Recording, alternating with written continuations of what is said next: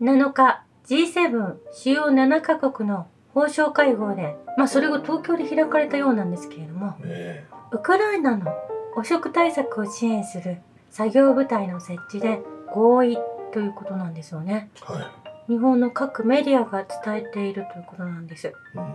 ウクライナでは政権幹部や最高裁長官らの汚職が相次いでおり、復興の妨げにもなりかねないと指摘されているようなんです、えー、これ エヌエイチケー でも伝えられていたようなんですけれども、はい、ジーセブン 法相会合の結果として発表された東京宣言で決まりとなっているロシア批判に加え、ウクライナの汚染対策を支援する作業部会汚職対策タスクフォースの設置について言及されているということで、設置を日本が主導し、どういった対策が有効かを提案するということなんですよね。まあ、この相次ぐ汚職スキャンダルというのはずっといつものニュースでも伝えてきたと思うんですけれども、そうですよ。まあ、例えば、まあ、救急車や、まあ、車両なども支援で各地から運ばれてくるわけなんですけれども、うん、それを官僚の方々や、まあ、支援物資の方々がですね、横流しをしてしまったり、はい、まあ、時には転売ね、はい、お店を開いて物を売っていたり、うん、まあ、缶詰やなんかも、まあ、スーパーに流れていたりとかした時期があったんですよね、はい、えー、それをずっと伝えてきたんですけれども、ここのところに着目されるようになったのかなとは思うんですけれども、うん、法を司る裁判所も例外ではないということで、ウクライナ反汚職特別検察はごがつにひゃくななじゅうまんドルさんおくはっせんななひゃくまんえんですねの賄賂を受け取ったなどして最高裁判所の長官を拘束したとあるんですね、はい、有罪が確定すれば最大でちょうえきじゅうにねんの実刑判決が下される可能性があるということなんです、うん、日本側がウクライナの武器供与に関する不正な横流しを取り締まっているということなんですけどね、うん、そもそもこの武器をウクライナの方に供与すること自体が問題だと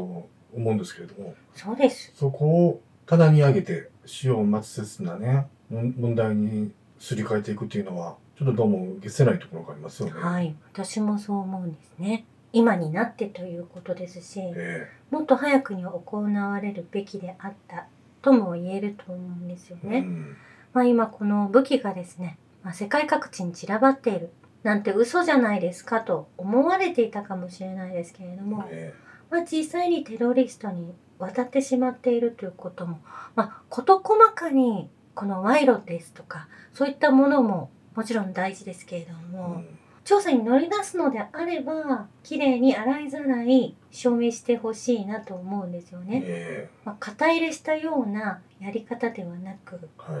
まあ、公正に見てほしいなと思うんですね。うん、そして日本はマイナ問題でデジタル庁に立ち入り検査へということで行政指導も視野に入れて情報保護委員会がこの問題に取り組むということなんですよね。これも同じような構造だなと思うんですよ。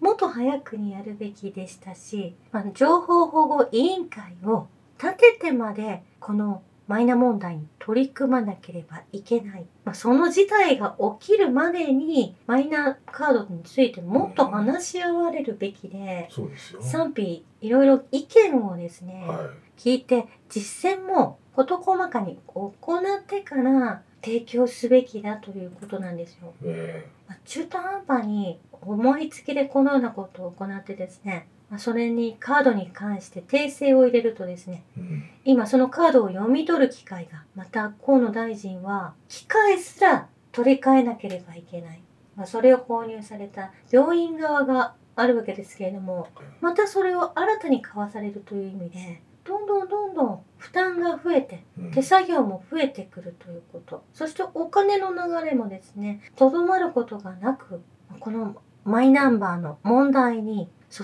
ぎ込まれるということだと思うんです。そうですね。結局大幅増税で国民に負担がのしかかってくるだけですからね。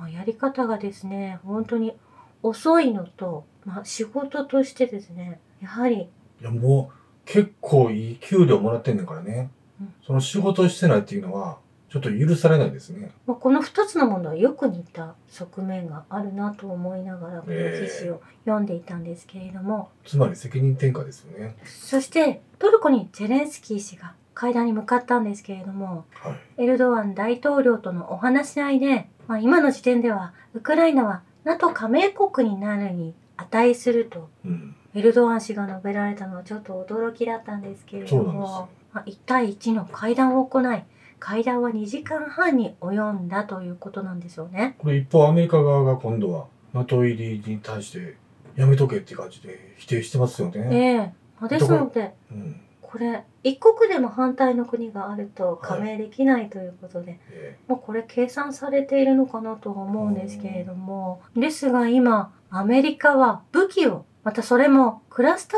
ー弾を含む武器をですね、軍事支援するということを金曜日に発表されているんですね。またそんなこと言ってるんですか。ええー、それに関しては、まあ、それは正当な理由があるとバイデン氏はおっしゃられているんですけれども、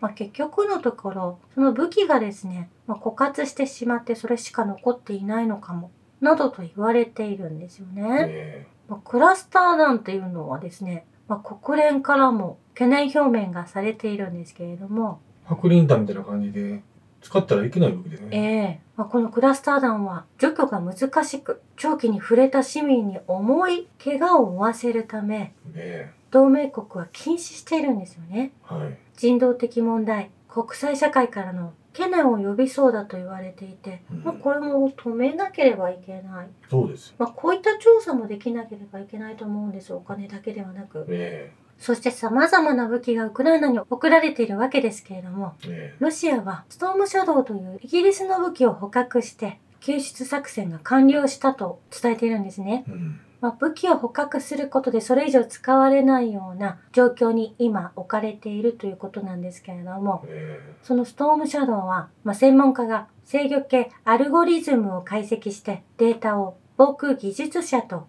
共有するということなんですね。うん、本当にロシアはいつもウクライナ側の武器を押収するとですね、ええ、それを研究して調査していくということ。ちょっとナンバリングして棚に一つ一つストックしていってますよね。まあ、そしてその武器を完全に調査するということなんですよね。はい、まあですのでこの紛争が始まった時にアメリカの武器や、まあ、ナトー が持っている武器、イギリスの武器など、まあ、いろんなものが出てきていたので、うん、まあそこに誰がいるのかもおおよその察しはついていたわけなんですよね。えー、そしてルカシェンコ大統領は久々にプリゴジン氏と会話をしたということを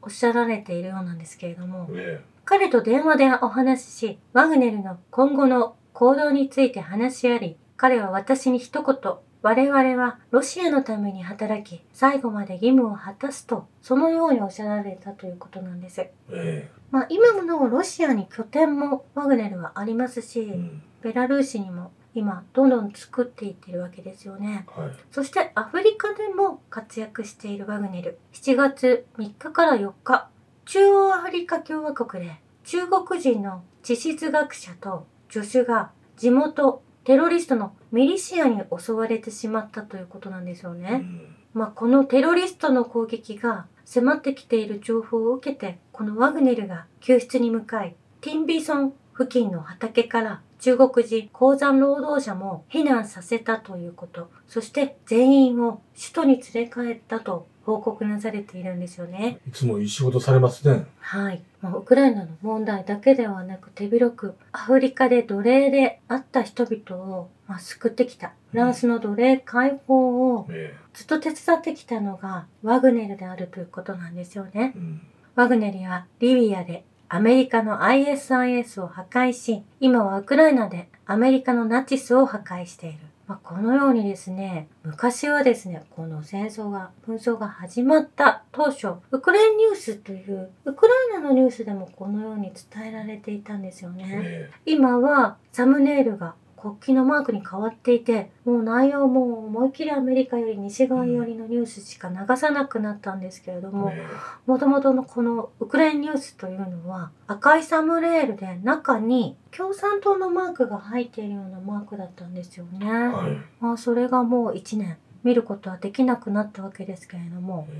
そしてまた、ゼレンスキー氏が、まあ、各国をめぐり、まあ、武器を供給してほしいと、国を離れていたんですけれども、うん、チェコやブルガリアに向かっていたようなんですね。はい、そしてブルガリアでは、ゼレンスキー大統領がブルガリア大統領と衝突してしまったということなんですよ。衝突？ええ。この軍事援助にブルガリアは反対をしたそうなんです。ええ、武器の販売を拒否し、私たちは勝利という言葉よりも平和という言葉を聞きたいと、ウクライナのことだけでなく、欧州についても考えなければならないと、このようにおっしゃられたんですね。いや、その言葉は染みますね。会談している様子を見ると、かなりゼレンスキー氏が苛立ちを抑えられないような、うん、焦っている様子が伺えたんですね。えー、そのブルガリア大統領の言葉に、今起こっている問題の全てがシンプルにまとめられていると思いますよ。まあ実際にもヨーロッパにも武器供与したことでテロリストが増えてきてしまっていて、うん、まあデモに混じってテロリストが暴れ出すというようなことをまたソロス氏が仕掛けているわけですね。えー、まあこの間のフランスで起こった大きなデモの中にも、うん、ウクライナ人の方々がアンティファのような格好をして混ざっていたとも言われているんですよね。えー、まあそしてイランのヒジャブの問題で関わっていたテロリストグループも、うん、まあ政権に反対するような形で現れるわけですけれども、えー、そういった方々も団体を通じてお給料をいただいて動いている方たちが混ざってしまっていたということなんですよね。はい、ロシア外相のザハロワ報道官がむいか、ウクライナに供与された武器がフランスのデモ参加者の手に渡り、警察に対して使用されていると指摘して、西側諸国、NATO、フランスが供与している武器や資金がブーメランのように戻ってきているだけではなく、自国民を狙っていると、このようにおっしゃられているんですね。うん、そしてザハロワ報道官は、西側諸国はウクライナを植民地とみなしている。ザハロワ氏は、国家の貴重品を盗むことは、西側諸国が世界中の多様な地域と取引する典型的な例であり、西側の博物館は盗品の保管場所になっているという、まあ、そのように伝えていらっしゃるんですけれども、はい、まあですので西側諸国は、まあ、こういった武器もですね、えー、ヨーロッパに吸い込まれるように渡ってしまっていますし、その国々のエネルギーを盗んでしまって、うん、まあそれらを流用しているという言い方にもなるのかなと思ったんですけれども、そして欧州企業の はちじゅっパーセント がなんとウクライナ紛争後でもロシアで事業を継続し税金を納めているようなんですね。はい、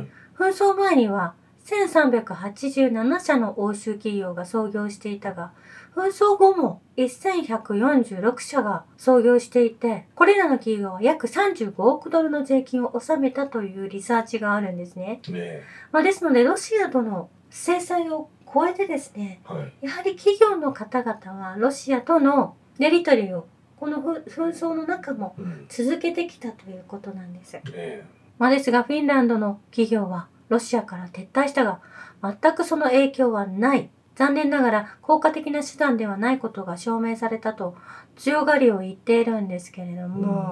まあ他の国々はまだまだロシアでお金を稼いでいるということに、このフィンランドの大統領は気づかれたと思うんです。そして今月の初めしちがつついたちにはオランダでは式典が開催され、過去に同国が奴隷制度に関与したことへの謝罪を表明したんですね。ねまあそのようなイベントがなされたということなんですけれども、うん、旧植民地を含むオランダの奴隷制度廃止からひゃくろくじゅっしゅうねんになるのを記念して、アムステルダムで行われた式典で、オランダの奴隷制の歴史を思い起こす日、私はこの人道に対して罪について許しを請うと国王が述べられたそうなんです。はい、その上でオランダ社会における人種差別は問題として残っているとの認識を示していらっしゃって、うん、まあそのイベントの中ではアフリカの方が民族的な衣装を着て皆さん参列していらっしゃったんですね。うん、まあこのようにここに来てオランダの移民問題で連立政府が崩壊するというふうな記事も出てきているんですね。はい、まあですのでこの イーユー が進めている、まあ、全てのルール、うん、決め事みたいなものをもうオランダは飲み込めなくなってきている。はい、そしてブルガリアもウクライナに武器を供給することを拒んだ、はい、平和を求めているとおっしゃられていて。この イーユー 自体がですね、統制がつかなくなっていくのは、うん、まあもう時間の問題なんだというのはロシアも見ていて分かっていると思うんですね。えー、まあ貿易の問題、まあ、まあ企業間の連動も、うん、もうこの紛争では何の問題もなかったということも明かされ、特に イーユー といがみ合うことなんか何もない世界がこの大陸の中でちゃんと生まれつつあるということ、そして気づかない人たちはそのやはり戦争利権で頭の中がお金のことでいっぱいになっている政府の方々だけだったというような状況になっていくんじゃないかなと思うんです。そのオランダが奴隷制から抜けてひゃくろくじゅっしゅうねんを記念したイベントというのはすごくいいことだと思うんですよね。うん、で今私たちリアルタイムでイスラエルで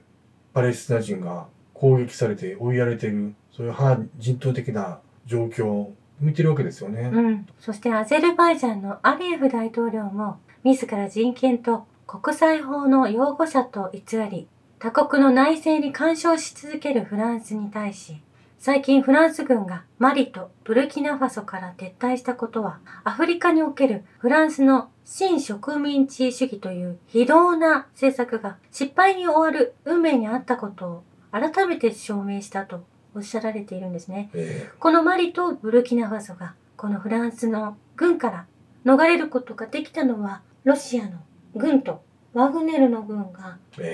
これを救ってきたということなんですよね。えーそして中国がアフリカ大陸で建設している鉄道網がもうすごい数があってですね、えー、まあアフリカを網羅しているような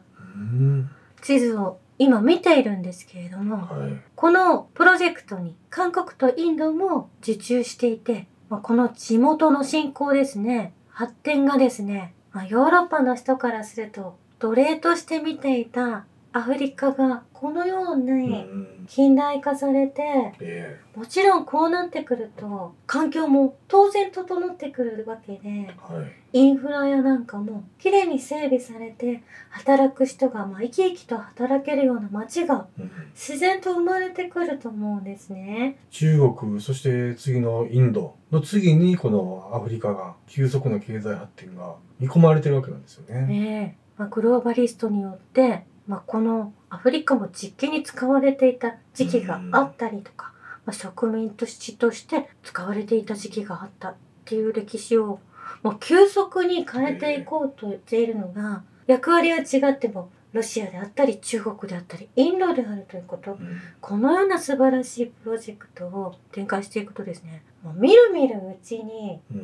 アフリカという国が本当に住みやすい街になっていくと思うんです。まあ中東を見ても、私たちこの中東がこんなに近代化してるなんて思わなかったぐらいのピッチで追い越されてしまったんじゃないかなと思うくらいの発展を遂げているのは、やはりその国々を守ろうとしている国家とそれに連動して動いている協力国があるという、その素晴らしいチームワークがそれらを作ってきていると思うんですよね。そして中南米と イーユー の首脳会談を前に、中南米からウクライナへの支持を集めようとする イーユー の提案を中南米が拒否しているんですね。うん、中南米諸国は多くは欧州の戦争に巻き込まれたくないと繰り返し述べていて、予想外の動きとして中南米諸国は イーユー に対し奴隷制度に対する賠償金の支払いを求めているようなんです。はい、そして中国国家主席の習近平氏はカラー革命を非難したということなんですね。うん、カラー革命という言葉は主にアメリカとその同盟国の利益に反する政府を倒すことを目的とした国家の反乱を指す言葉として使われてきた。反乱のほとんどは米国が資金を提供する エヌジーオー や米国の諜報機関から多大な資金と支援を受けているとこのようにおっしゃられたようなんです。まあ、習近平氏の発言からカラー革命が出てきてちょっとホッとするんですよね。もう世界共通認識であってほしいなと思うんです。これが歴史の中で消されてはいけない事実であるということ、はい、そして今ウクライナで起こっていることもカラー革命の一部であることを理解しなければこの紛争を語れないと思うんです。そうですね。まあ、そのカラー革命を作ってきたのが、はい、まあ、ソロスたちであるということなんですよね。やっぱりソロスか。うん、まあ、コーディネーターのアンリ・レビさんもいらっしゃいますけれども、うん、そしてまあこのカラー革命を作ってきたソロスさんに関連するんですけれども、先日ローマ法王はビル・クリントンとジョージ・ソロスの息子さんのアレックス氏にローマの邸宅でお会いになられているんですね。ね、もうこのビル・クリントン氏がシリアやリビア、イラクなどで アイエス のテロリストを作ってきた人であって、うん、そして今のウクライナの革命もカラー革命なんですけれども、まあ、その支援をしてきたジョージ・ソロスの息子さんが、まあ、テロリストを作ってきた方々がローマ法王にお会いになられているんですね。ね、ということで私はこのペペさんがいい人なのか悪い人なのかとよく分からなくなってしまう時があったんですけれども、これで確実にこういったテロリストを支援するこのことこの方こそがボスなんだということに気づかされたんですよね。だからいろいろこの世界の問題を手繰り寄せていくとバチカンにたどり着くわけなんですよね。うん、もう本当に昨日お伝えしたように国の中を分断させていく工作をしてきて混乱に貶めてそこで人も消すというような構図が、うん、まあ、そういったやり方が、まあ、ハザールの方々が仕組んでいるということみたいなんですけれども、えーまあ、このハザール系に関しては視聴者の方が結構情報提供していただいてるんでね、うん、いずれ機会があったらその内容もまとめてお伝えさせていただければと思います。はい、以上です。ありがとうございました。